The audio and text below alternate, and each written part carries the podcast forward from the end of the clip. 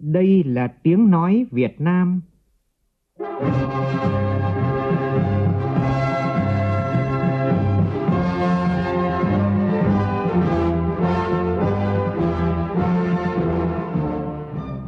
là tiếng nói Việt Nam, phát thanh từ Hà Nội, thủ đô nước Cộng hòa xã hội chủ nghĩa Việt Nam.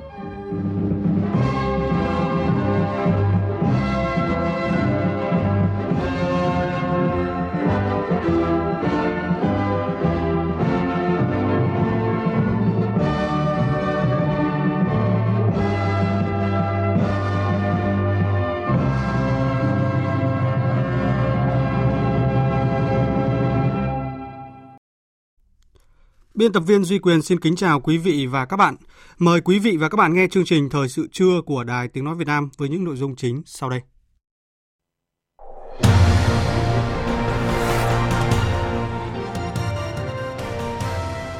Lễ kỷ niệm 30 năm ngày Quốc phòng toàn dân, 75 năm ngày thành lập Quân đội Nhân dân Việt Nam và đón nhận huân chương quân công hạng nhất diễn ra vào sáng nay tại trụ sở Bộ Quốc phòng ở thủ đô Hà Nội. Kiểm tra việc thực hiện nhiệm vụ được giao liên quan đến thanh toán trả nợ nước ngoài, tổ công tác của chính phủ yêu cầu khắc phục tình trạng phối hợp chưa tốt giữa các bộ ngành liên quan. Người thân bị cáo Nguyễn Bắc Son nộp 12 tỷ 500 triệu đồng để khắc phục hậu quả số tiền 3 triệu đô la Mỹ mà bị cáo đã nhận hối lộ từ bị cáo Phạm Nhật Vũ. Trong phần tin thế giới, lãnh đạo Mỹ và Trung Quốc điện đàm về vấn đề thương mại và quan hệ song phương – Chủ tịch Tập Cận Bình tiếp tục bày tỏ quan ngại sâu sắc về sự can dự mới đây của Mỹ vào tình hình Đài Loan, Hồng Kông, Tân Cương và Tây Tạng. Ngay sau khi Tổng thống Mỹ phê chuẩn lệnh trừng phạt dự án dòng chảy phương Bắc 2, công ty tư nhân Onsi của Thụy Sĩ Hà Lan lập tức đình chỉ việc xây dựng đường ống khí đốt tự nhiên từ Nga đến Đức để tránh lệnh trừng phạt này. Nga lần thứ 14 bỏ phiếu phủ quyết dự thảo nghị quyết về Syria.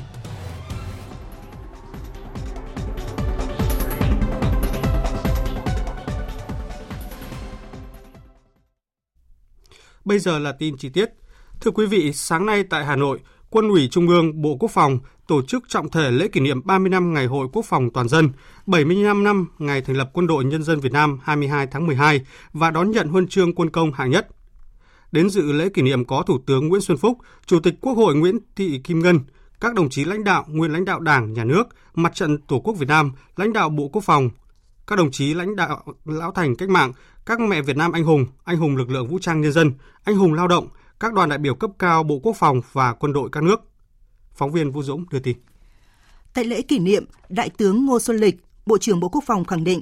qua 30 năm thực hiện Ngày hội Quốc phòng toàn dân, nền quốc phòng sức mạnh bảo vệ Tổ quốc của dân tộc Việt Nam ngày càng được củng cố và tăng cường.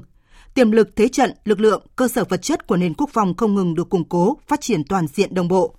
các khu vực phòng thủ tỉnh, thành phố và thế trận phòng thủ của đất nước được bố trí và xây dựng phù hợp, vững chắc, chuyển hóa linh hoạt, thích ứng với các hình thái chiến tranh nếu xảy ra. Cấp ủy chính quyền địa phương và các cấp các ngành đã quan tâm đầu tư xây dựng các công trình phòng thủ, nhất là ở các địa bàn trọng điểm, vùng đồng bào dân tộc thiểu số, biên giới, biển đảo. Tự hào về những chiến công của quân đội nhân dân Việt Nam trong 75 năm qua, Bộ trưởng Ngô Xuân Lịch nêu rõ.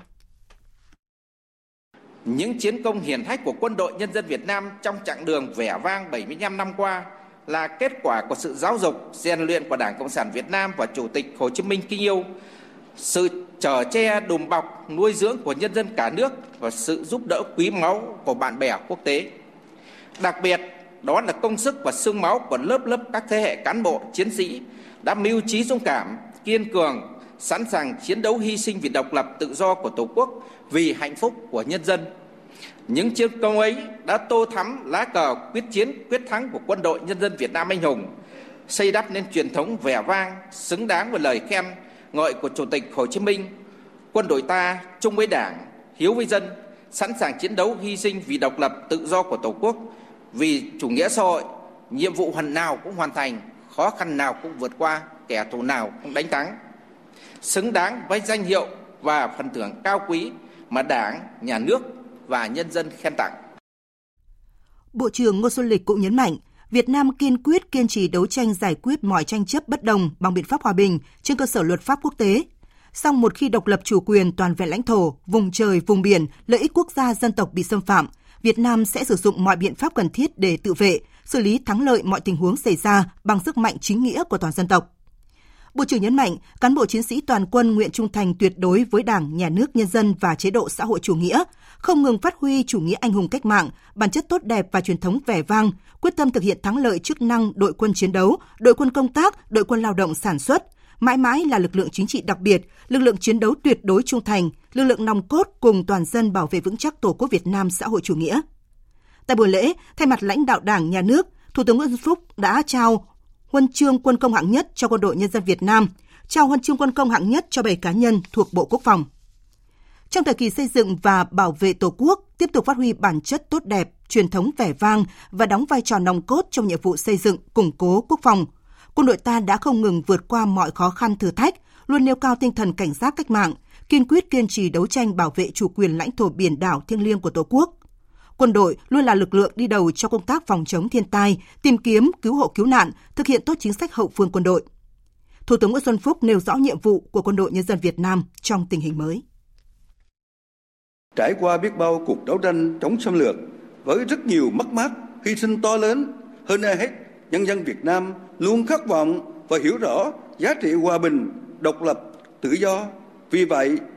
một trong những nhiệm vụ trọng yếu của quốc phòng Việt Nam trong thời bình là tích cực, chủ động, ngăn ngừa và đẩy lùi nguy cơ chiến tranh, giữ vững môi trường hòa bình, ổn định để phát triển đất nước. Dù trong bất cứ điều kiện, hoàn cảnh nào, đảng, nhà nước cũng luôn chăm lo củng cố quốc phòng, xây dựng lực lượng vũ trang nhân dân lớn mạnh, góp phần thực hiện thắng lợi sự nghiệp xây dựng và bảo vệ vững chắc Tổ quốc Việt Nam thân yêu của chúng ta. Kỷ niệm 30 năm Ngày hội Quốc phòng toàn dân, 75 năm ngày thành lập Quân đội Nhân dân Việt Nam là dịp để toàn đảng, toàn dân và toàn quân mãi mãi tự hào và đặt trọn niềm tin về những anh bộ đội cụ hồ trung với đảng, hiếu với dân, sẵn sàng chiến đấu, hy sinh vì độc lập, tự do của Tổ quốc, vì chủ nghĩa xã hội, nhiệm vụ nào cũng hoàn thành, khó khăn nào cũng vượt qua, kẻ thù nào cũng đánh thắng, như Chủ tịch Hồ Chí Minh đã từng khen ngợi. Nhân dịp này, Thủ tướng Nguyễn Xuân Phúc trân trọng cảm ơn quân đội và nhân dân các nước anh em, bạn bè quốc tế đã dành cho quân đội và nhân dân Việt Nam sự giúp đỡ quý báu trong sự nghiệp đấu tranh giải phóng dân tộc trước đây, cũng như sự hợp tác toàn diện trong công cuộc xây dựng và bảo vệ Tổ quốc hiện nay. Sáng nay, Ủy viên Bộ Chính trị, Phó Thủ tướng Thường trực Chính phủ Trương Hòa Bình đến chúc mừng các chức sắc và giáo dân tại một số cơ sở tôn giáo tại thành phố Hồ Chí Minh nhân dịp Giáng sinh 2019 và đón năm mới 2020. Tin của phóng viên Bích Huyền thường trú tại thành phố Hồ Chí Minh.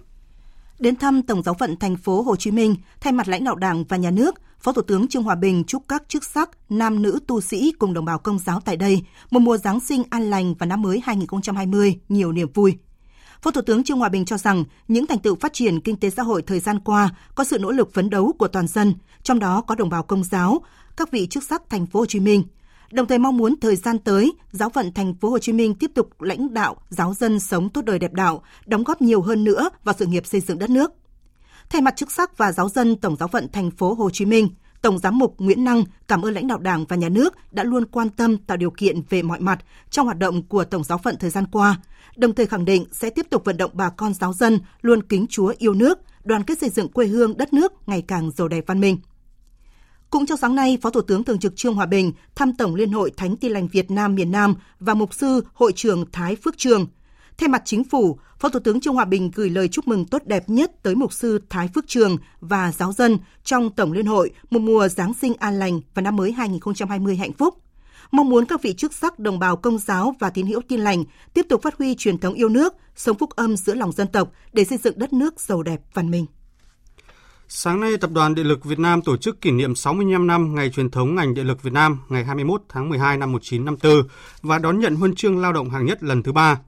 Đến dự buổi lễ có Ủy viên Bộ Chính trị, Phó Chủ tịch Thường trực Quốc hội Tòng Thị Phóng, Phó Thủ tướng Chính phủ Trịnh Đình Dũng, đại diện lãnh đạo cán bộ lão thành qua các thời kỳ và cán bộ công nhân viên ngành điện lực.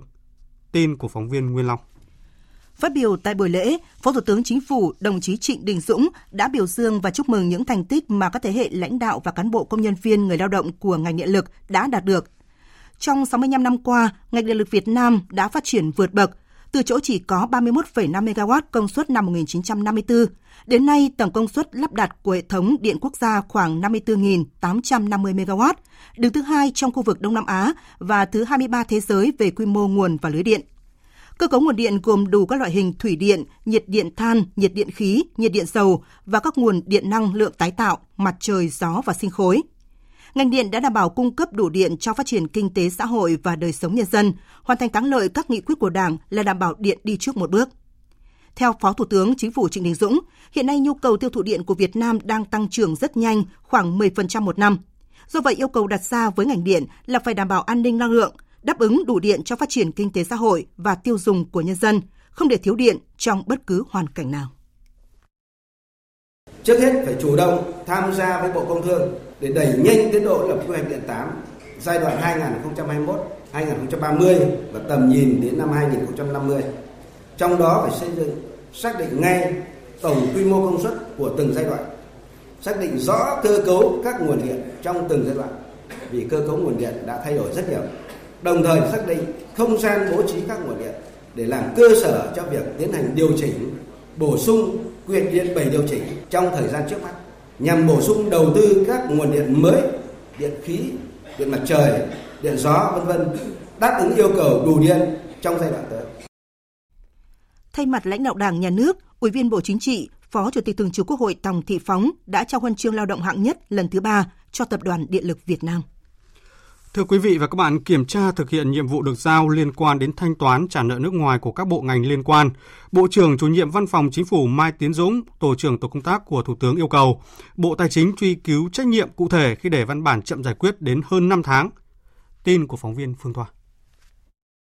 Tổ công tác của Thủ tướng Chính phủ làm việc với các bộ Tài chính, Kế hoạch và Đầu tư, Giao thông Vận tải, Công thương và Ngân hàng Nhà nước Việt Nam để xác định trách nhiệm của từng bộ, cơ quan về việc chậm thanh toán trả nợ nước ngoài đối với 3 dự án La Sơn, Túy Loan thuộc dự án đường Hồ Chí Minh, quốc lộ 20 và Thủy điện Hồi Xuân, tỉnh Thanh Hóa. Việc bố trí nguồn vốn để trả nợ khoản vay nước ngoài được chính phủ bảo lãnh cho dự án La Sơn Túy Loan và quốc lộ 20 thuộc nhiệm vụ chi của ngân sách trung ương bố trí trong chi đầu tư hàng năm của Bộ Giao thông Vận tải để thanh toán nợ khi đến hạn trả. Các bộ thừa nhận trách nhiệm của mình trong công tác phối hợp chưa tốt, đại diện Bộ Giao thông Vận tải giải trình vốn ngân sách nhà nước bố trí cho Bộ rất khó khăn. Trong giai đoạn 2016-2018, Bộ đã có 8 văn bản trình Thủ tướng gửi Bộ Tài chính, Kế hoạch và Đầu tư để bố trí cho các dự án BT, song theo thứ tự ưu tiên bố trí vốn và nguồn vốn khó khăn nên dự án BT giai đoạn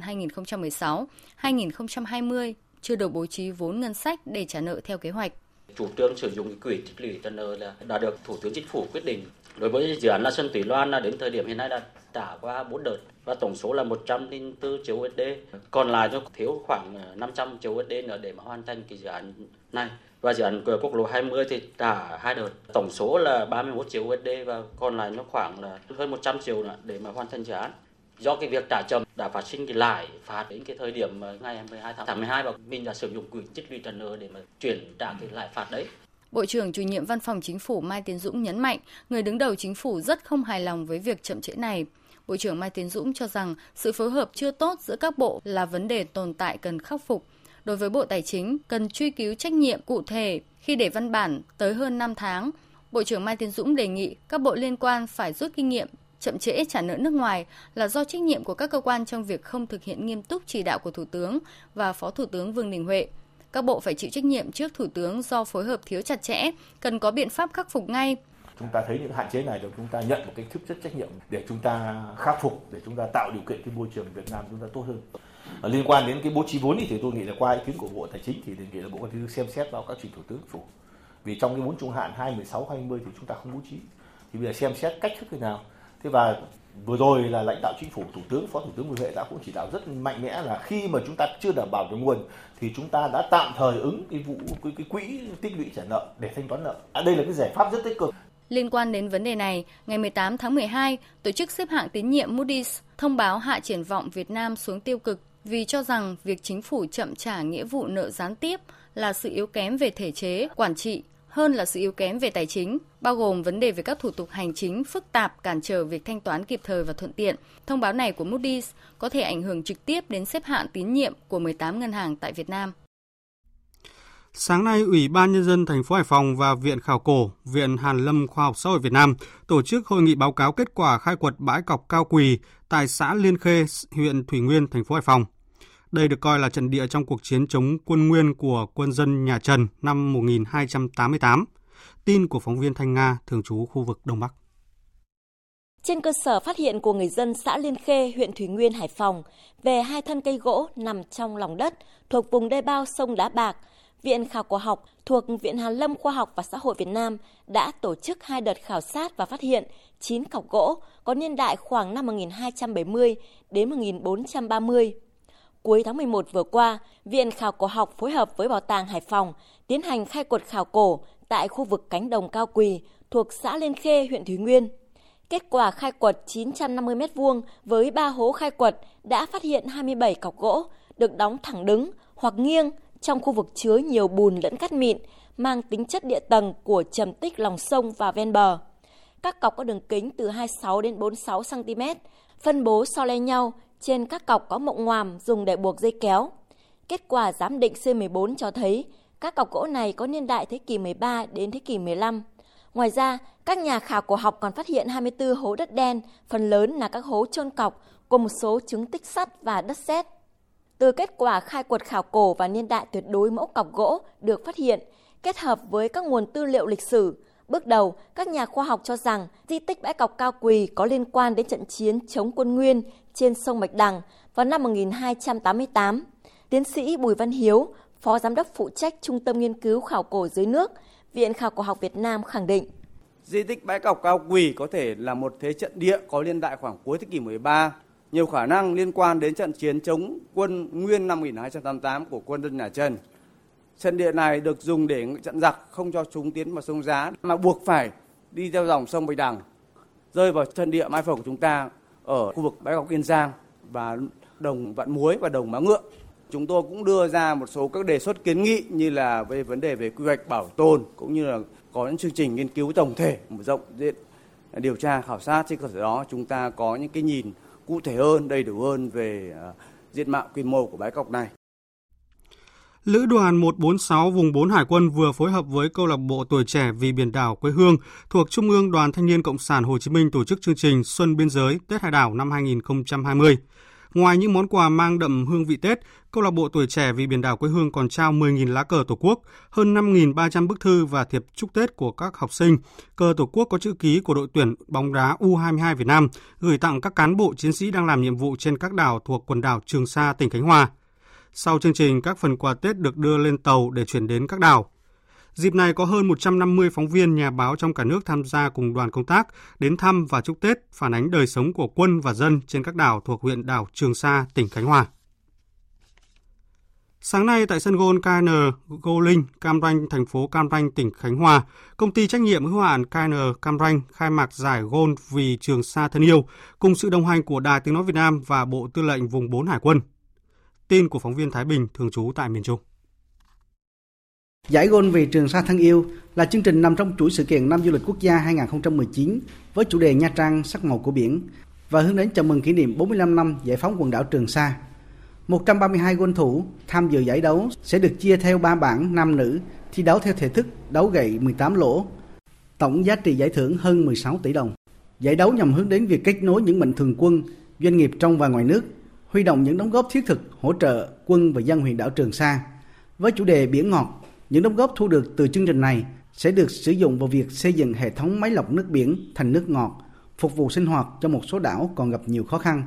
Ban tổ chức còn dành tặng nhiều phần học bổng giá trị tặng con em cán bộ chiến sĩ đang công tác tại quần đảo Trường Sa, tỉnh Khánh Hòa. Giải Gôn vì Trường Sa thân yêu được đánh giá là giải đấu lớn nhất năm 2019 của KN Gôn Liên và là chương trình ý nghĩa vì Trường Sa do doanh nghiệp tư nhân tổ chức.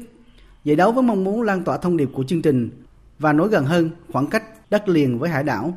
Tất cả các hoạt động đều được chuẩn bị chu đáo và mang đậm tinh thần dân tộc. Ông Nguyễn Thế Kỷ, Tổng giám đốc Đài Tiếng nói Việt Nam khẳng định sẽ đồng hành phối hợp tổ chức giải vì Trường Sa thân yêu. Đài Tiếng nói Việt Nam cũng sẽ vận động chung tay xây dựng các công trình tại quần đảo Trường Sa. Tổ chức một cái giải gôn vì Trường Sa thân yêu để chúng ta có thêm những cái nguồn đóng góp trong xã hội để trước mắt là sẽ mua các cái thiết bị để lọc nước biển cho các cái đảo, nhất là những cái đảo hiện nay nó còn khó khăn thứ hai nữa là tạo được cái nguồn học bổng cho các cháu là con em đang ở trên cái quần đảo Trường Sa cũng như là con em của cán bộ chiến sĩ của chúng ta đang ngày đêm sẵn sàng chiến đấu ở Trường Sa để các cháu có cái, cái điều kiện để học tập tốt hơn theo bước cha anh để xây dựng và bảo vệ tổ quốc. Thưa quý vị, nhân kỷ niệm 27 năm ngày thiết lập quan hệ ngoại giao Việt Nam Hàn Quốc, tối qua tại Trung tâm Phát thanh Quốc gia số 58 Quán sứ Hà Nội đã diễn ra đêm bán kết cuộc thi Giọng hát hay tiếng Hàn Quốc VOV 2019 và một năm lên sóng chương trình phát thanh tiếng Hàn Quốc VOV5. Ban tổ chức đã lựa chọn 25 tiết mục vào vòng bán kết trong số hơn 400 tiết mục được gửi đến chương trình. Phóng viên Ái Kiều phản ánh.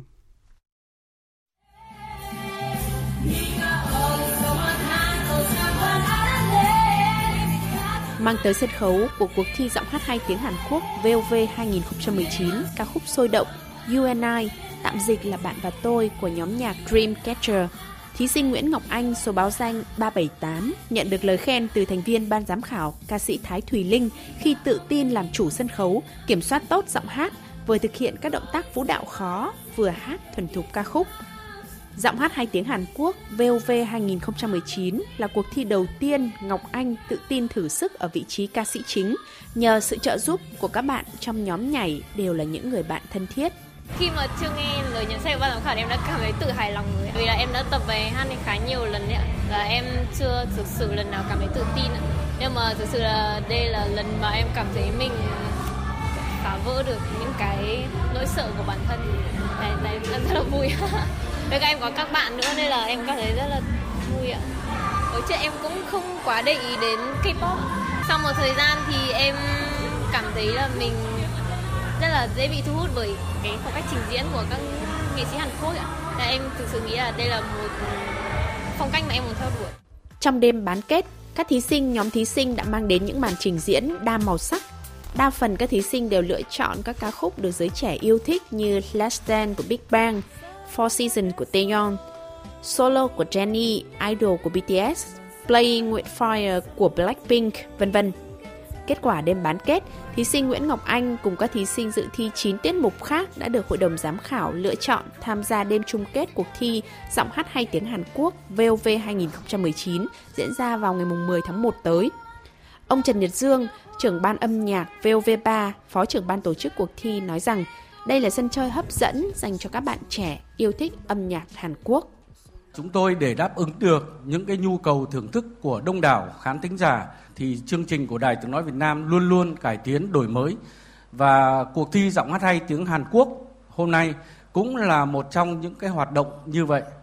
Chương trình này cũng nhằm thắt chặt thêm cái mối quan hệ giữa Việt Nam và Hàn Quốc, cũng như để các bạn hiểu rõ hơn về uh, xứ sở Kim Chi thông qua văn hóa và âm nhạc. Uh, hy vọng rằng sẽ là một cái sân chơi rất lành mạnh, bổ ích đối với lại các bạn trẻ, đặc biệt là các bạn yêu âm nhạc Hàn Quốc. Cũng trong chuỗi hoạt động kỷ niệm 27 năm thiết lập quan hệ ngoại giao Việt Nam Hàn Quốc, cùng với cuộc thi giọng hát hay tiếng Hàn Quốc VOV 2019, Đài Tiếng nói Việt Nam sẽ phối hợp với công ty Sublamp Entertainment Concert và công ty trách nhiệm hữu hạn Toenro Media tổ chức Đại nhạc hội 2020 K-pop Super Concert tại Hà Nội. Thời sự VOV, nhanh, tin cậy, hấp dẫn.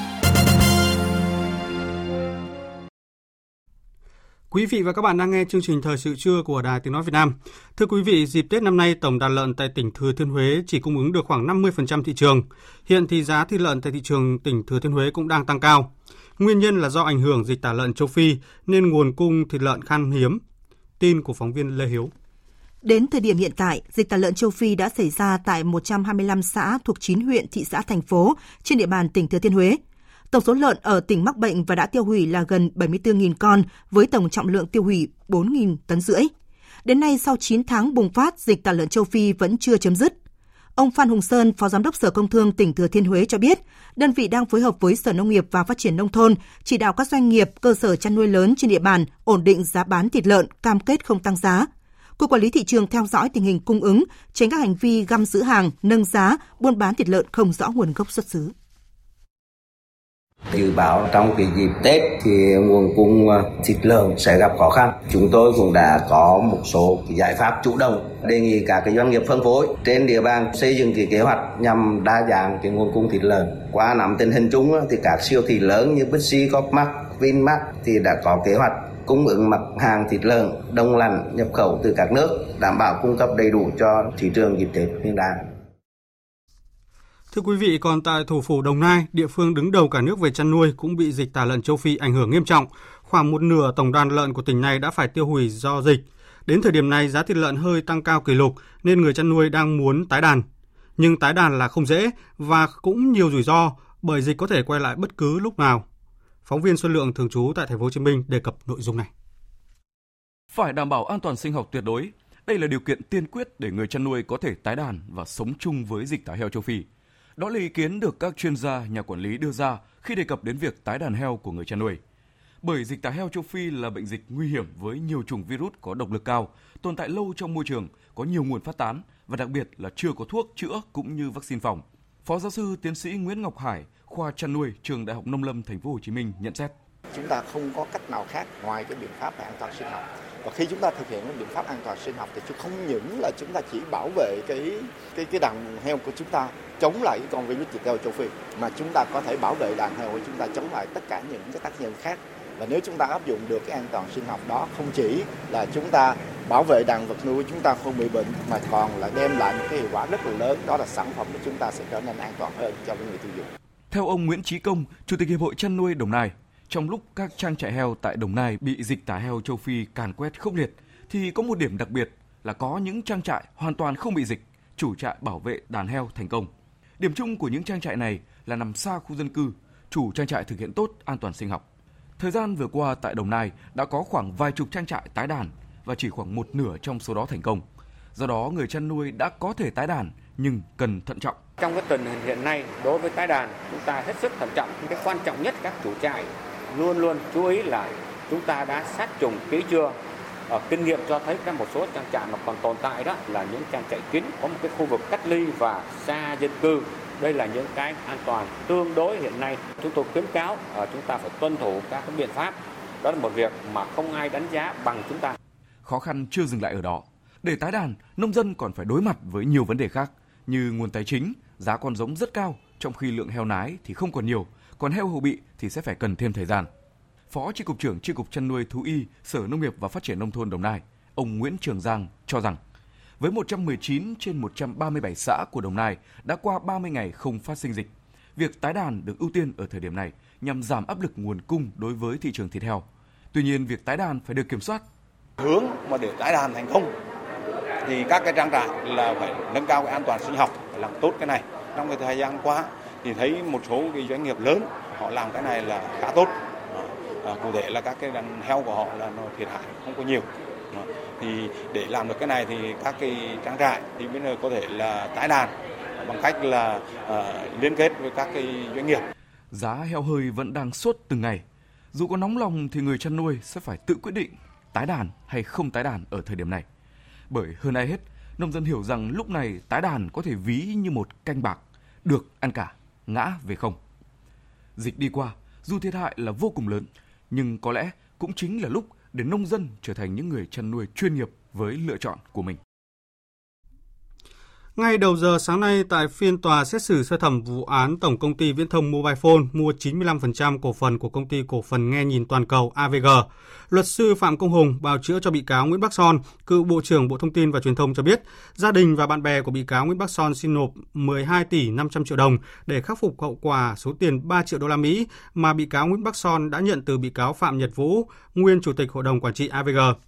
Luật sư Phạm Công Hùng cũng cho biết thêm, gia đình bị cáo Nguyễn Bắc Son cũng đã có đơn cam kết sẽ khắc phục số tiền còn lại. Trước mắt là đưa căn nhà của bị cáo Son tại số 14 ngõ 36 C1 Lý Nam Đế, phường Cửa Đông, quận Hoàn Kiếm, Hà Nội vào làm tài sản đảm bảo thi hành án. Tại phiên xử vào chiều qua thì trong phần tự bào chữa của mình, bị cáo Nguyễn Bắc Son cũng đã trình bày sẽ tiếp tục vận động động viên gia đình khắc phục hậu quả số tiền 3 triệu đô la Mỹ này. Cơ quan chức năng thành phố Hải Phòng vừa yêu cầu dừng tất cả chương trình nghệ thuật tri ân khách hàng của hơn 2.000 người Trung Quốc tại Hải Phòng vì vi phạm pháp luật. Tin của phóng viên Thanh Nga thường trú khu vực Đông Bắc. Hôm qua, hơn 2.000 người Trung Quốc có mặt trong một hội nghị khách hàng được tổ chức tại Trung tâm Tiệc cưới Hải Đăng, số 19 Trần Khánh Dư, phường Máy Tơ, quận Ngô Quyền, thành phố Hải Phòng, để tham gia một sự kiện tri ân khách hàng của ba doanh nghiệp Trung Quốc – Số người này được một công ty lữ hành bảo lãnh làm các thủ tục nhập cảnh vào Việt Nam dưới hình thức đi du lịch tại tỉnh Quảng Ninh từ ngày 19 tháng 12. Nhận được thông tin, Ủy ban nhân dân thành phố Hải Phòng đã yêu cầu công an thành phố, Sở Văn hóa Thể thao, Sở Du lịch và Sở Ngoại vụ Hải Phòng kiểm tra làm rõ sự việc. Sau khi xác minh, chiều qua Sở Văn hóa và Thể thao Hải Phòng đã phối hợp với Công an thành phố đề nghị Ủy ban nhân dân thành phố Hải Phòng dừng tất cả các hoạt động biểu diễn nghệ thuật tri ân khách hàng của đoàn lữ hành Trung Quốc tại Hải Phòng vì vi phạm pháp luật. Theo lãnh đạo Sở Văn hóa Thể thao Hải Phòng, đoàn lữ hành Trung Quốc tổ chức các hoạt động này mà không thông báo cho cơ quan quản lý nhà nước của thành phố, không xin phép về nội dung chương trình biểu diễn theo quy định của pháp luật. Cục Cảnh sát Giao thông vừa chỉ đạo lực lượng Cảnh sát Giao thông toàn quốc tăng cường kiểm tra, phát hiện, xử lý nghiêm các hành vi gắn biển số giả, sử dụng thiết bị thay đổi biển số trong đợt cao điểm bảo đảm trật tự an toàn giao thông, trật tự xã hội dịp Tết Dương lịch, Tết Nguyên đán canh tí và mùa lễ hội đầu xuân 2020. Tin cho biết. Qua theo dõi và phản ánh của dư luận, Cục Cảnh sát Giao thông đã phát hiện gần đây xuất hiện nhiều xe ô tô gắn biển số không đúng với giấy đăng ký xe hoặc biển số xe không do cơ quan có thẩm quyền cấp, đặc biệt là xe có gắn biển số nền màu xanh, chữ và số màu trắng, xe gắn thiết bị thay đổi biển số xe.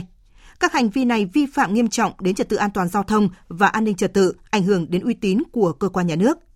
Cục Cảnh sát Giao thông đã chỉ đạo các đơn vị nghiệp vụ thuộc Cục và Cảnh sát Giao thông Công an các địa phương tiến hành xác minh làm rõ những trường hợp có dấu hiệu vi phạm được dư luận phản ánh, xác định các hành vi gắn biển số giả, sử dụng thiết bị thay đổi biển số xe là một trong những nội dung trọng tâm cần phát hiện và xử lý nghiêm, tương tự như vi phạm về nồng độ cồn ma túy. Cục Cảnh sát Giao thông đã thành lập các tổ công tác tiến hành kiểm tra và xử lý chuyên đề này, tập trung vào các thành phố lớn, các địa bàn trọng điểm từ nay đến Tết Nguyên đán. Trạm Cảnh sát Giao thông 5.1 thuộc Phòng Cảnh sát Giao thông Công an tỉnh Nghệ An vừa phát hiện và bắt giữ hai đối tượng vận chuyển 8 cá thể TT quý hiếm trên xe khách chạy hướng từ Gia Lai đi Hải Dương. Tại thời điểm kiểm tra, tổ công tác đã thu giữ hai thùng cát tông được bọc kín bằng băng keo, bên trong có chứa 8 cá thể động vật là TT còn sống. Số TT trên xe được xác định là của Nguyễn Đình Quyền và Vũ Huy Quyên, cùng chú tại tỉnh Gia Lai là lái xe và chủ xe. Các đối tượng không xuất trình được giấy tờ chứng minh nguồn gốc hợp pháp của số động vật. Tổ công tác tiến hành thu giữ tăng vật thuộc danh mục loài nguy cấp quý hiếm được ưu tiên bảo vệ. Hiện thì vụ việc đang được lực lượng chức năng tiếp tục điều tra làm rõ. Mỗi ngày thì hàng trăm cá thể động vật hoang dã bị săn bắt buôn bán trái phép. Nếu quý vị thấy vi phạm liên quan, hãy gọi tới đường dây nóng miễn phí 1800 1522 hoặc cơ quan chức năng gần nhất để thông báo. Quý vị và các bạn đang nghe chương trình Thời sự trưa của Đài Tiếng Nói Việt Nam. Tiếp theo chương trình là một số thông tin thời tiết đáng chú ý. Quý vị và các bạn, hôm nay không khí lạnh đã ảnh hưởng đến hầu khắp các tỉnh Bắc Bộ gây mưa nhỏ và trời chuyển rét. Nền nhiệt phổ biến trong đợt không khí lạnh này là từ 15 đến 18 độ ở vùng đồng bằng. Tuy không khí lạnh gây mưa và mưa nhỏ nhưng mà không đủ khuếch tán và cột sửa ô nhiễm không khí nên chỉ số không khí ở Hà Nội vẫn ở mức kém. Ngoài trời miền Bắc lúc này thì à, nhiều mây âm u và mưa phùn nhỏ lất vất. Nhiệt độ ngoài trời vẫn ở ngưỡng rét trong khoảng từ 15 đến 19 độ. Các tỉnh vùng núi cao thì dao động trong khoảng 13 đến 14 độ. Trưa nay, khả năng nhiệt độ sẽ tăng nhẹ so với hôm qua, chỉ còn rét về đêm và sáng. Khu vực Đà Nẵng là nơi có trời đẹp với mức nắng nhẹ, nhiệt độ cao nhất 27 đến 29 độ. Nam Bộ, trời nắng có mưa vài nơi, Tây Nguyên, đêm nhiệt độ xuống thấp, trời lạnh 20 độ. Về thời tiết biển, khả năng vẫn còn diễn biến xấu do tác động của đợt gió mùa đông bắc ở vịnh Bắc Bộ, biển động. Bà con ngư dân cần hết sức cảnh giác khi mà vươn khơi. Chương trình thời sự trưa xin được tiếp tục với phần tin thế giới. Tổng thống Mỹ Donald Trump vừa có cuộc điện đàm với Chủ tịch Trung Quốc Tập Cận Bình thảo luận về vấn đề thương mại và các vấn đề khác trong quan hệ song phương. Tin chi tiết cho biết. Chủ tịch Tập Cận Bình cho rằng thỏa thuận thương mại Mỹ-Trung giai đoạn 1 mang lại lợi ích cho cả Mỹ và Trung Quốc, đồng thời nhấn mạnh hai bên sẽ nỗ lực ký kết trong thời gian sớm nhất. Chủ tịch Tập Cận Bình nêu rõ các thị trường Mỹ, Trung Quốc và thế giới đã phản ứng rất tích cực với thông tin này. Mỹ sẵn sàng duy trì kênh liên hệ chặt chẽ với Trung Quốc, nỗ lực ký kết và thực thi thỏa thuận càng nhanh càng tốt. Trong khi đó, Tổng thống Trump nhấn mạnh hai bên đã có một cuộc thảo luận rất tốt rằng Trung Quốc đã bắt đầu thu mua trên quy mô lớn nông sản Mỹ và việc ký kết một thỏa thuận chính thức đang được sắp xếp. Hiện chưa có thêm thông tin chi tiết về thỏa thuận giới hạn này. Hồi tuần trước, hai nước đã thông báo rằng họ đã nhất trí về mặt văn bản đối với thỏa thuận, bao gồm nới lỏng việc áp thuế và tăng thu mua nông sản. Cùng với thỏa thuận thương mại, ông Tập Cận Bình cũng bày tỏ quan ngại sâu sắc về sự can dự mới đây của Mỹ vào tình hình Đài Loan, Hồng Kông, Tân Cương và Tây Tạng, đồng thời lưu ý rằng các động thái của Mỹ can thiệp vào các công việc nội bộ của Trung Quốc gây phương hại tới các lợi ích của Trung Quốc và không có lợi cho hợp tác và tin tưởng lẫn nhau. Ông Tập Cận Bình sẵn sàng duy trì liên hệ với Tổng thống Trump nhằm trao đổi quan điểm về quan hệ song phương, các vấn đề quốc tế cũng như cùng nhau thúc đẩy quan hệ Mỹ-Trung dựa trên cơ sở phối hợp, hợp tác và ổn định. Thưa quý vị, thỏa thuận Brexit mà chính phủ của Thủ tướng Anh Boris Johnson ký với Liên minh châu Âu EU hồi đầu tháng 10 vừa qua vừa được Hạ viện Anh khóa mới thông qua lần thứ nhất, cho phép tiến hành phiên họp về đại cương dự luật. Đây là bước đi đầu tiên hướng tới thực hiện hóa cam kết hoàn tất Brexit vào ngày 31 tháng 1 tới mà ông Boris Johnson đưa ra trong chiến dịch tranh, tranh cử. Tổng hợp của biên tập viên Đình Nam. Các bước phê chuẩn cuối cùng sẽ được thực hiện ngay sau Giáng sinh, khi Hạ viện sẽ làm việc tới ngày 9 tháng 1 để thông qua dự luật và có 3 tuần để thỏa thuận được Thượng viện thông qua trước khi được Hoàng gia Anh phê chuẩn. Do Thượng viện Anh hiện do đảng bảo thủ của Thủ tướng Boris Johnson nắm thế đa số, nên gần như chắc chắn dự luật này sẽ được thông qua và trở thành luật vào tháng 1 tới. Thủ tướng Anh Boris Johnson đã yêu cầu công chúng Anh không nhắc tới khẩu hiệu gây chia rẽ như rời đi hay ở lại khi nước Anh đang trong giai đoạn hồi sinh. And finally, Cuối cùng, để Brexit hoàn thành, giờ là lúc chúng ta rời khỏi Liên minh châu Âu để cùng nhau viết lên một chương mới và thú vị cho câu chuyện của đất nước, để xây dựng mối quan hệ đối tác mới với những người bạn châu Âu của chúng ta, những người mà chúng ta vẫn tự hào gọi là những người bạn thân nhất của mình. Về phần mình, Ủy ban châu Âu cũng cho biết họ đã sẵn sàng thực hiện các bước đi chính thức để thông qua thỏa thuận Brexit đã đạt được với Anh. Nếu tất cả diễn ra theo kế hoạch của Thủ tướng Boris Johnson, Vương quốc Anh sẽ rời Liên minh châu Âu một cách hợp pháp ngày 31 tháng 1 tới. Sau đó, các cuộc đàm phán thương mại giữa London và Bruxelles sẽ được bắt đầu. Thủ tướng Anh kỳ vọng năm 2020 sẽ là năm tuyệt vời với nước Anh khi bức tranh Brexit đã rõ ràng hơn, mang lại sự chắc chắn để các doanh nghiệp và người dân có cơ sở vững chắc để lên kế hoạch cho tương lai. Triều Tiên hôm nay lên án Mỹ vì cáo buộc nước này vi phạm nhân quyền, đồng thời nhấn mạnh những lời nói cay độc của Mỹ chỉ làm gia tăng căng thẳng trên bán đảo Triều Tiên. Hãng tin KCNA hôm nay dẫn lời người phát ngôn Bộ Ngoại giao Triều Tiên cảnh báo Mỹ sẽ phải trả giá đắt khi chỉ trích các vấn đề nhân quyền của nước này. Đây là tuyên bố đầu tiên kể từ khi đặc phái viên Mỹ Stephen Biegun kêu gọi Triều Tiên quay lại bàn đàm phán, nhưng Triều Tiên đã không phản hồi về lời đề nghị này. Hội đồng Bảo an Liên Hợp Quốc mới đây đã lên án các hành vi vi phạm nhân quyền của Triều Tiên mang tính liên tục và lâu dài trong một nghị quyết được đề ra bởi hàng chục quốc gia do Mỹ đứng đầu. Tuy nhiên, đặc phái viên Triều Tiên tại Liên Hợp Quốc đã bác bỏ cáo buộc này. Triều Tiên vừa qua liên tiếp thực hiện các vụ thử vũ khí và hành động này có thể nối lại các xung đột giữa hai nước Mỹ-Triều. Triều Tiên đã nhiều lần kêu gọi Mỹ từ bỏ chính sách thù địch trước khi thỏa thuận đàm phán việt nhân kết thúc vào cuối năm. Thủ tướng Nhật Bản Shinzo Abe vừa trao đổi về kế hoạch cử lực lượng phòng vệ tới Trung Đông trong cuộc hội đàm với Tổng thống Iran Hassan Rouhani vào ngày hôm qua. Cùng với việc bày tỏ lập trường tiếp tục nỗ lực giảm căng thẳng tại khu vực Trung Đông, Thủ tướng Shinzo Abe nêu rõ cách thức Nhật Bản mong muốn đóng góp cho sự ổn định và hòa bình tại Trung Đông thông qua việc cử lực lượng phòng vệ tới khu vực này. Tổng thống Iran đánh giá cao nỗ lực ngoại giao của Nhật Bản. Thủ tướng Abe sẽ tiếp tục nỗ lực ngoại giao với các nước liên quan thông qua chuyến công du tới Ả Rập Xê Út và các tiểu vương quốc Ả Rập Thống Nhất dự kiến vào tháng 1 tới. Hồi tháng 6 vừa qua, ông Abe đã trở thành nhà lãnh đạo Nhật Bản đầu tiên thăm Iran trong hơn 40 năm qua. Mục tiêu làm trung gian hòa giải căng thẳng giữa Mỹ và Iran được cho là thất bại bởi ngay trong chuyến thăm, một tàu chở dầu của Nhật Bản đã bị tấn công tại eo biển Hormuz, ngoài khơi bờ biển Iran. Căng thẳng tiếp tục leo thang sau đó khi mà các vụ tấn công bắt giữ tàu liên tục diễn ra tại eo biển này và Iran bắn rơi một máy bay không người lái của Mỹ. Bất chấp sự phản đối quyết liệt của Iran, Mỹ đã thiết lập một liên minh quân sự với mục tiêu đảm bảo an ninh cho khu vực eo biển Hormuz. Nhật Bản đang phải chịu sức ép từ Mỹ trong việc tham gia liên minh này cũng như duy trì quan hệ hữu nghị với Iran.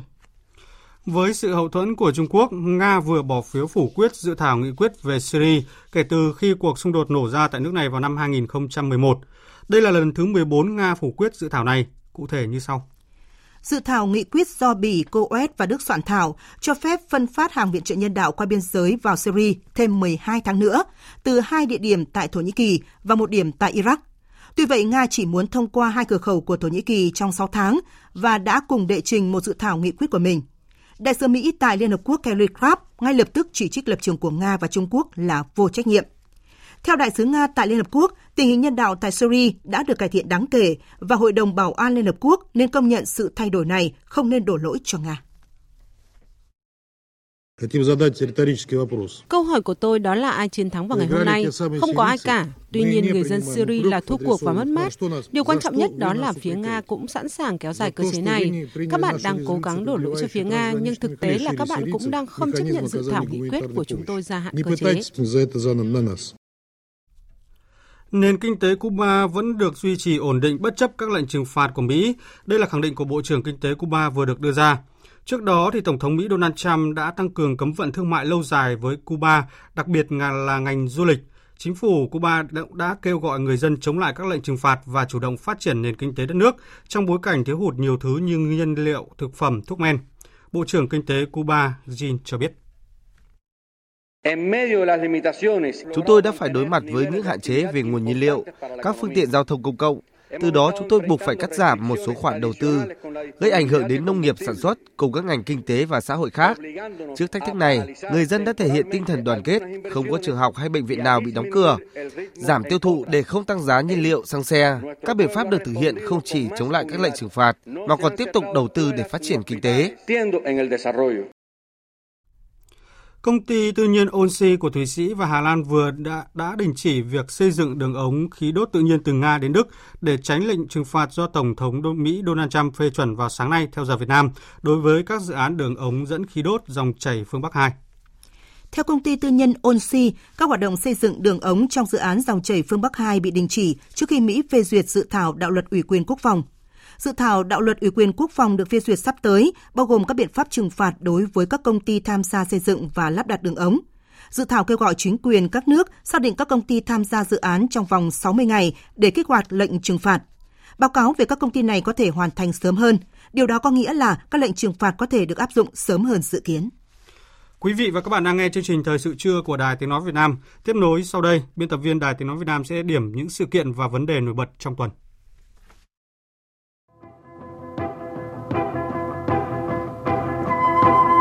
Thưa quý vị và các bạn, hôm nay tròn 75 năm ngày thành lập Quân đội Nhân dân Việt Nam. Nhân dịp này, Tổng Bí thư Chủ tịch nước Nguyễn Phú Trọng có bài viết 75 năm Quân đội Nhân dân Việt Nam anh hùng, vững bước dưới lá cờ vinh quang của Đảng. Tổng Bí thư Chủ tịch nước Nguyễn Phú Trọng nhấn mạnh, trong 75 năm xây dựng chiến đấu trưởng thành, Quân đội Nhân dân Việt Nam luôn là lực lượng nòng cốt cùng với toàn Đảng, toàn dân, lập nên những chiến công hiển hách trong sự nghiệp đấu tranh giải phóng dân tộc, giành độc lập, tự do, thống nhất đất nước, xây dựng và bảo vệ Tổ quốc, Điểm lại những đóng góp của Quân đội Nhân dân Việt Nam trong 75 năm qua, Tổng Bí thư cho biết, trong sự nghiệp xây dựng và bảo vệ Tổ quốc thời kỳ đổi mới, quân đội đã đánh giá, dự báo đúng tình hình, xử lý tốt các tình huống, không để bị động bất ngờ, nhất là trong đấu tranh bảo vệ chủ quyền biển đảo và sự toàn vẹn lãnh thổ của Tổ quốc. Tổng Bí thư nêu rõ, trong bất cứ giai đoạn cách mạng nào, kể cả trong thời điểm khó khăn phức tạp nhất, Đảng Cộng sản Việt Nam luôn lãnh đạo tuyệt đối, trực tiếp về mọi mặt đối với quân đội nhân dân Việt Nam – đây là yếu tố quan trọng bảo đảm thắng lợi của sự nghiệp xây dựng và bảo vệ Tổ quốc và cũng là nhân tố quyết định sự trưởng thành, chiến đấu và chiến thắng của quân đội. Thưa quý vị và các bạn, con số 500 tỷ đô la Mỹ xuất khẩu của năm 2019 này vừa được công bố trong tuần giúp cho Việt Nam lọt vào top 30 quốc gia có mức tăng trưởng xuất khẩu tốt nhất thế giới, được xem là điểm sáng trong bức tranh kinh tế cuối năm của nước ta. Kỷ lục xuất siêu này được đánh giá là kết quả của sự nỗ lực từ cộng đồng doanh nghiệp, là thành quả của các chính sách thúc đẩy kinh tế, cải thiện môi trường đầu tư, mở cửa thị trường thông qua các hiệp định thương mại đã ký kết và đã có hiệu lực. Trong bối cảnh thế giới bị ảnh hưởng bởi cuộc chiến thương mại Mỹ-Trung, thủy sản trong nước vẫn đang chịu án thẻ vàng từ EU, thì con số này càng thêm giá trị, góp phần đưa tăng trưởng kinh tế vượt 7%. Cán cân thương mại Việt Nam đảo chiều liên tục 4 năm, đó là một thành tích không thể phủ nhận, nhưng cũng đã đến lúc tính đến việc đảo chiều nội tại, đó là doanh nghiệp trong nước sẽ làm chủ bảng thành tích đó, và như vậy các kỷ lục mới chọn niềm vui. Xuất khẩu đạt kỷ lục nhưng thị trường trong nước thời điểm cuối năm lại đang chứng kiến sự bất lực của cơn lốc tăng giá thịt lợn. Lần đầu tiên trong lịch sử, giá thịt lợn cao hơn giá thịt bò. Giá lợn hơi chạm ngưỡng 100.000 đồng một kg, một số loại thịt thành phẩm lên mức 200.000 đồng một kg đến 280.000 đồng một kg.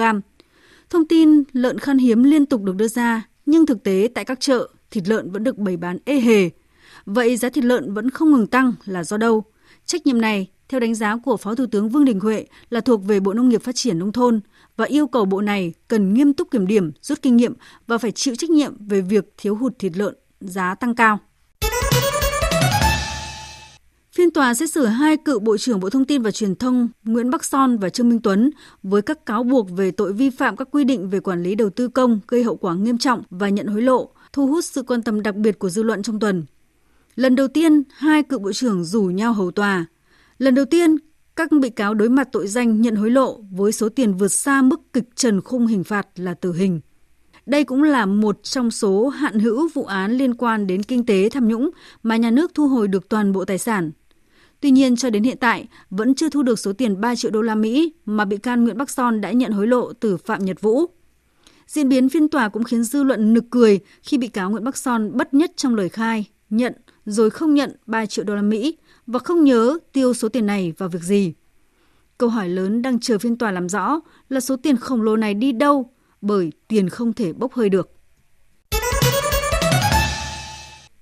Mối quan tâm hàng đầu của người dân thủ đô và nhiều địa phương lân cận trong tuần tiếp tục là vấn đề ô nhiễm không khí khi liên tiếp những ngày qua, ô nhiễm không khí khủng khiếp đến mức tất cả các điểm quan trắc đều thể hiện chất lượng không khí rất xấu, thậm chí là nguy hại. Đây là đợt ô nhiễm không khí kéo dài lần thứ ba xảy ra trong năm, với mức độ tác động không nhỏ đến đời sống, sức khỏe của hàng triệu hộ dân. Thế nhưng, phải đến tận cuối năm, một vài cơ quan mới tổ chức họp tìm giải pháp. Cụ thể là ngày 18 tháng 12 vừa qua, Chủ tịch Ủy ban nhân dân thành phố Hà Nội Nguyễn Đức Trung mới chủ trì cuộc họp đôn đốc các sở ngành, quận huyện về công tác bảo vệ môi trường, chống ô nhiễm bụi trên địa bàn. Còn Bộ Tài nguyên Môi trường xem như có vai trò nhạc trưởng trong công tác bảo vệ môi trường, trong đó có vấn đề ô nhiễm không khí, thì đến ngày 19 tháng 12 mới tổ chức cuộc họp với một loạt bộ và Ủy ban nhân dân thành phố Hà Nội và thành phố Hồ Chí Minh bàn các giải pháp cấp bách kiểm soát chất lượng môi trường không khí. Nhận định ô nhiễm không khí là vấn đề cấp bách nghiêm trọng, nhưng phần tham luận của các bộ, địa phương, phóng viên lại bị Bộ trưởng Trần Hồng Hà mời ra khỏi cuộc họp với lý do sự quan tâm đặc biệt của báo chí sẽ ảnh hưởng đến chất lượng chuyên môn của các ý kiến thảo luận. Trong kết luận cuộc họp sau đó, ông Trần Hồng Hà cho biết là ô nhiễm không khí tại Hà Nội và thành phố Hồ Chí Minh từ năm 2017 trở lại đây gia tăng, khiến người dân lo lắng. Hội nghị này đã phân tích các nguyên nhân, nhưng nói đến nguyên nhân nào là chính thì hội nghị lại chưa làm được. Trong diễn biến liên quan, Phó Thủ tướng Trịnh Đình Dũng đã giao cho Bộ Tài nguyên Môi trường chủ trì, phối hợp với các bộ ngành liên quan và các ủy ban nhân dân các tỉnh, thành phố trực thuộc Trung ương đề xuất giải pháp tổng thể bảo vệ môi trường không khí, báo cáo Thủ tướng trước ngày 15 tháng 1 năm 2020. Trong tuần này, Sở Y tế Hà Nội đã có báo cáo nhanh về scandal cắt đôi que thử HIV viên gam B tại Bệnh viện Sanh Pôn, Hà Nội. Kết quả thanh tra cho biết là xét nghiệm bằng các que thử con bo được nhân viên y tế ghi khống thành gần 1.300 kết quả test và hồ sơ test HIV, trong khi thực tế chỉ kiểm chứng được gần 80 test. Giám đốc Sở Y tế Hà Nội nhận định việc làm này không thể đảm bảo cho ra kết quả xét nghiệm chính xác. Nguy hiểm hơn, có thể những bệnh nhân nhiễm HIV viêm gan B bị bỏ lọt. Họ không chỉ mất đi cơ hội điều trị kịp thời mà còn có nguy cơ lây nhiễm cho người thân hoặc cộng đồng nếu không được biết để điều trị. Tuy không có bất cứ con số tiền bạc hay là sự trục lợi nào được đưa ra trong kết luận, nhưng rất rõ ràng đây là việc làm sai trái sai một cách khủng khiếp mà yếu tố vụ lợi hay tiền bạc phải được coi là một câu hỏi từ phía dư luận cần được trả lời. Thưa quý vị và các bạn, câu chuyện ngôi biệt thự cổ ở 128C Đại La Hà Nội và một số công trình thuộc trạm phát sóng Bạch Mai sẽ bị tháo rỡ để thực hiện dự án đường trên cao Vĩnh Tuy ngã tư sở cũng thu hút sự quan tâm của dư luận, đặc biệt là những người làm báo phát thanh và các nhà nghiên cứu lịch sử. Trong cách mạng tháng 8 năm 1945, trạm vô tuyến điện này được chính quyền cách mạng sử dụng làm trạm phát sóng phát thanh cho Đài Phát thanh Quốc gia. Ở đây đã ghi dấu hai sự kiện lịch sử của đất nước không thể nào quên. Đó là vào hồi 11 giờ 30 ngày 7 tháng 9 năm 1945. Tại đây, hai phát thanh viên đầu tiên của Đài Tiếng Nói Việt Nam là Nguyễn Văn Nhất và Dương Thị Ngân đã đọc bản tuyên ngôn độc lập của Chủ tịch Hồ Chí Minh đến với đồng bào chiến sĩ cả nước và nhân dân thế giới, đánh dấu một thời đại mới, thời đại Hồ Chí Minh – Nhờ chương trình phát thanh này mà thế giới biết được có một nước Việt Nam độc lập và Việt Nam có tên trên bản đồ chính trị thế giới. Cũng tại nơi này, tối ngày 19 tháng 12 năm 1946, bản tin đặc biệt của Đài Tiếng Nói Việt Nam đã được phát sóng, truyền đi mật lệnh toàn quốc kháng chiến theo lời kêu gọi của Bác Hồ. Ngôi biệt thự cổ ở 128C Đại La không chỉ là địa chỉ đỏ của Đài Tiếng Nói Việt Nam, của ngành phát thanh cả nước mà còn là một nhân chứng lịch sử của quốc gia. Đây cũng là một dấu tích để cả thế giới biết đến Việt Nam đã đứng lên kháng chiến giành độc lập dân tộc như thế nào và điều đó hết sức thiêng liêng. Nhà sử học Dương Trung Quốc chia sẻ rằng những chứng tích gắn liền với thời kỳ lịch sử cách mạng tháng 8, thời kỳ xây dựng chế độ từ những ngày giành độc lập, bây giờ còn lại rất ít ỏi. Vì thế không thể tùy tiện phá bỏ, bởi phá là mất. Nếu chúng ta bảo tồn được di tích này, nghĩa là chúng ta bảo tồn được hai giá trị, một biệt thự cũ và một di tích lịch sử Quý vị và các bạn vừa nghe biên tập viên Đài Tiếng Nói Việt Nam điểm lại những sự kiện vấn đề nổi bật trong tuần. Tiếp theo chương trình như thường lệ là trang tin đầu tư tài chính và bản tin thể thao. Trang tin đầu tư tài chính. Các biên tập viên Thành Trung và Hà Nho xin kính chào quý vị và các bạn. Bộ Công Thương đang lấy ý kiến dự thảo sửa đổi bổ sung Nghị định 83-2014 của Chính phủ về kinh doanh xăng dầu. Đáng chú ý trong bản dự thảo là tạo thuận lợi để các doanh nghiệp đầu tư nước ngoài tham gia. Việc sửa đổi Nghị định 83 sẽ bám sát các mục tiêu cắt giảm điều kiện đầu tư kinh doanh, thúc đẩy kinh tế tư nhân, từ đó tạo sân chơi bình đẳng giữa các thành phần kinh tế, giữa công ty nhà nước và tư nhân. Tính đến hết ngày 15 tháng 12, thu ngân sách nhà nước trong cân đối đạt hơn 1 triệu 414 nghìn tỷ đồng. Với kết quả này, đến hết năm nay, tổng thu ngân sách nhà nước ước đạt mục tiêu vượt 5% so với dự toán. Sau những thành công trong năm 2018, ngành chăn nuôi và xuất khẩu cá tra Việt Nam rơi vào khó khăn do giá cả biến động mạnh. Xuất khẩu cá tra năm 2019 có thể sẽ giảm khoảng 15% so với năm 2018 và trong ngắn hạn, xuất khẩu cá tra khó lòng thoát khỏi tăng trưởng âm. Theo thống kê của Cục Đầu tư nước ngoài, Bộ Kế hoạch và Đầu tư, tỷ trọng nguồn vốn rót vào lĩnh vực kinh doanh bất động sản hiện đứng thứ hai, chiếm gần 30% tổng dư lượng đầu tư nước ngoài FDI đầu tư vào Việt Nam. Theo nhận định của giới chuyên môn, năm 2020, thị trường bất động sản dù có những thách thức nhất định nhưng tiếp tục phát triển ổn định. Sở giao dịch chứng khoán thành phố Hồ Chí Minh vừa thông báo chấp thuận công ty cổ phần đầu tư và phát triển bất động sản An Gia niêm yết và giao dịch với mã cổ phiếu AGG. Ngày chính thức giao dịch trên sàn là ngày 9 tháng 1 năm 2020. Sau nhiều lần tăng vốn trước khi lên sàn, vốn điều lệ của An Gia hiện ở mức 750 tỷ đồng, tương đương vốn hóa thị trường đạt 1.875 tỷ đồng theo giá tham chiếu ngày chào sàn. Đầu tư tài chính biến cơ hội thành hiện thực. Đầu tư tài chính biến cơ hội thành hiện thực.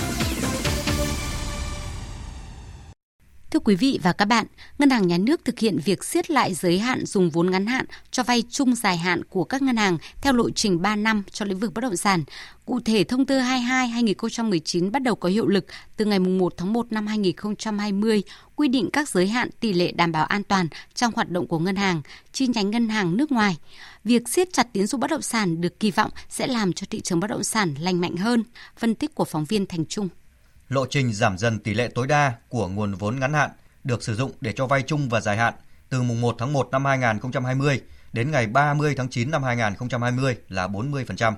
Từ mùng 1 tháng 10 năm 2022 sẽ giảm xuống còn 30%.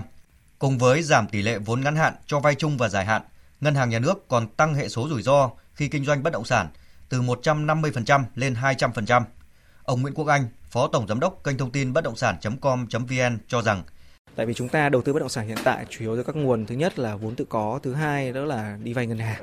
Thực tế rằng là đây là bài toán mà các chuyên gia kinh tế luôn tìm cách là giải quyết bằng cách là có thêm các cái dòng vốn khác, ví dụ như là quỹ ủy thác, đầu tư. Tiệu chung rằng bất động sản là một ngành có cái tỷ suất lợi nhuận rất cao. Và khi dòng vốn FDI, FDI vào mà thì việc bất động sản đầu tư là điều rất là tất yếu. Do vậy tôi nhận thấy rằng cái dòng vốn FDI tiếp tục nó sẽ là một cái xu hướng tiếp theo của cái dòng vốn đầu tư ở thị trường Việt Nam. Còn ngoài ra họ có thể tận dụng từ cái việc phát hành trái phiếu của doanh nghiệp từ đầu năm đến nay, thị trường bất động sản đang chứng kiến sự mất cân đối giữa cung và cầu. Hàng loạt dự án bất động sản không thể bán ra thị trường, chủ yếu do vướng mắc về thủ tục pháp lý. Sự thiếu hụt nguồn cung đã làm cho thị trường phát sinh nhiều tiêu cực. Trong khi hiện tượng đầu cơ đất đai, vi phạm pháp luật trong xây dựng vẫn diễn biến phức tạp ở nhiều nơi, nhiều công trình trọng điểm hiện đang gặp khó khăn, tiến độ thực hiện giải ngân nguồn vốn đầu tư công đạt thấp. Chuyên gia kinh tế, tiến sĩ Nguyễn Chí Hiếu cho rằng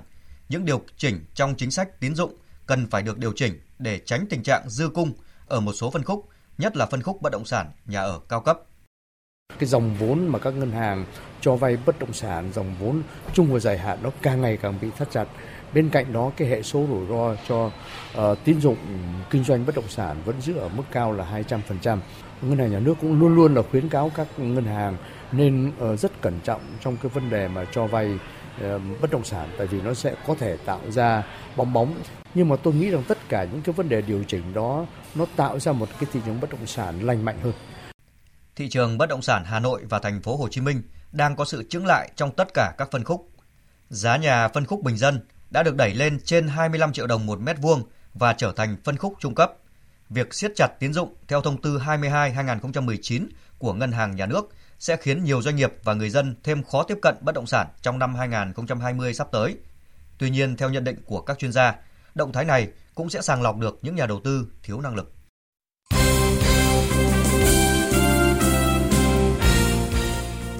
Quý vị và các bạn thân mến, sau một tuần tập huấn tại Hàn Quốc với chế độ dinh dưỡng luôn được đảm bảo ở mức tốt nhất, các cầu thủ U23 Việt Nam đã nhanh chóng lấy lại thể lực, nhất là các cầu thủ vừa trải qua mật độ thi đấu dày tại SEA Games 30. Đặc biệt ở buổi tập mới nhất của U23 Việt Nam, tiền vệ Quang Hải cũng đã kết thúc giai đoạn tập riêng và tích cực tham gia vào các bài tập trung cùng các đồng đội. Nói về chấn thương của mình, Quang Hải cho rằng đang tiến triển rất tốt và chắc chắn sẽ hồi phục để tham dự vòng chung kết U23 châu Á vào đầu năm tới. À, hiện tại thì em đang ờ, trong quá trình ờ, điều trị cũng như là hồi phục ờ, sau cái chấn thương của mình tại SEA Games và hiện tại em đang tập theo giáo án của bác sĩ Choi và cảm thấy là mình đang tốt lên từng ngày. Theo bác sĩ Trần Anh Tuấn, những ca chấn thương ở U23 Việt Nam cũng đang phục hồi khá nhanh. Đinh Trọng, Trọng Hùng, Thanh Thịnh đều đang phục hồi tốt. Riêng chấn thương cơ đùi của Quang Hải gần như đã phục hồi hoàn toàn. Cả bốn cầu thủ này chắc chắn sẽ có mặt ở giải U23 châu Á 2020. Đầu giờ chiều hôm nay 21 tháng 12, huấn luyện viên Park Hang-seo sẽ kiểm tra đánh giá phong độ của các cầu thủ thông qua trận đấu tập với câu lạc bộ Busan Transportation Corporation. Theo kế hoạch, U23 Việt Nam sẽ rời Hàn Quốc và có mặt tại thành phố Hồ Chí Minh vào 12 giờ ngày 22 tháng 12. Đội sẽ tập ở sân thống nhất và ngày 1 tháng 1 năm 2020 sẽ lên đường sang Thái Lan dự vòng chung kết U23 châu Á. Trang For Sport vừa công bố danh sách 11 cầu thủ trong đội hình xuất sắc nhất Đông Nam Á 2019. Đáng chú ý đội tuyển Việt Nam đóng góp nhiều nhất với 4 cái tên, trai đều ở 3 tuyến. Cụ thể, 4 cầu thủ của đội tuyển Việt Nam góp mặt trong đội hình xuất sắc nhất Đông Nam Á năm 2019 là bộ đôi hậu vệ Đoàn Văn Hậu, Quế Ngọc Hải, tiền vệ Nguyễn Hùng Dũng và tiền vệ Nguyễn Quang Hải. Trong khi đó, Thái Lan có nhiều đại diện thứ hai với 3 cầu thủ, Philippines, Myanmar, Malaysia, Singapore, mỗi đội đóng góp một cầu thủ. Vào ngày hôm qua 20 tháng 12, Ủy ban Thể thao Philippines đã thông báo họ không đủ kinh phí để tổ chức ASEAN Paragame vào tháng 1 năm 2020 như kế hoạch và có thể lùi lại vào tháng 3. Theo lịch ban đầu thì ASEAN Paragame lần thứ 10 sẽ diễn ra từ ngày 18 đến ngày 25 tháng 1 năm 2020. Tuy nhiên, hôm 20 tháng 12, Ủy ban Thể thao Philippines thông báo họ không đủ kinh phí để tổ chức sự kiện này theo đúng kế hoạch. Ủy viên của Ủy ban Thể thao Philippines, ông Asnon Agustin cho biết đại hội có thể được lùi vào tháng 3 năm 2020. Tại đại hội năm 2017, ở Malaysia, đoàn thể thao khuyết tật người Việt Nam đứng thứ tư với 40 huy chương vàng, 61 huy chương bạc và 60 huy chương đồng. Cũng vào chiều ngày hôm qua 20 tháng 12, giải trượt băng nghệ thuật Việt Nam Cup Wincom 2019 đã được khai mạc tại sân băng Royal City, Hà Nội. Giải đấu có sự tham gia của hơn 50 vận động viên, trong đó có nhiều vận động viên đến từ các quốc gia như là Hàn Quốc, Nhật Bản và Ukraine. Các vận động viên tranh tài ở ba hạng mục thi đấu gồm đơn nam, đơn nữ, khiêu vũ trên băng và 10 cấp độ thi đấu được phân chia theo độ tuổi. Giải đấu sẽ kết thúc vào ngày mai 22 tháng 12. Thưa quý vị và các bạn, đêm nay 21 tháng 12, giải bóng đá ngoại hạng Anh vòng 18 sẽ tiếp tục sôi động với hàng loạt trận đấu trong top đầu. Leicester City và Man City sẽ phải đối đầu trực tiếp với nhau và đặc biệt là trận derby thành London giữa Tottenham và Chelsea.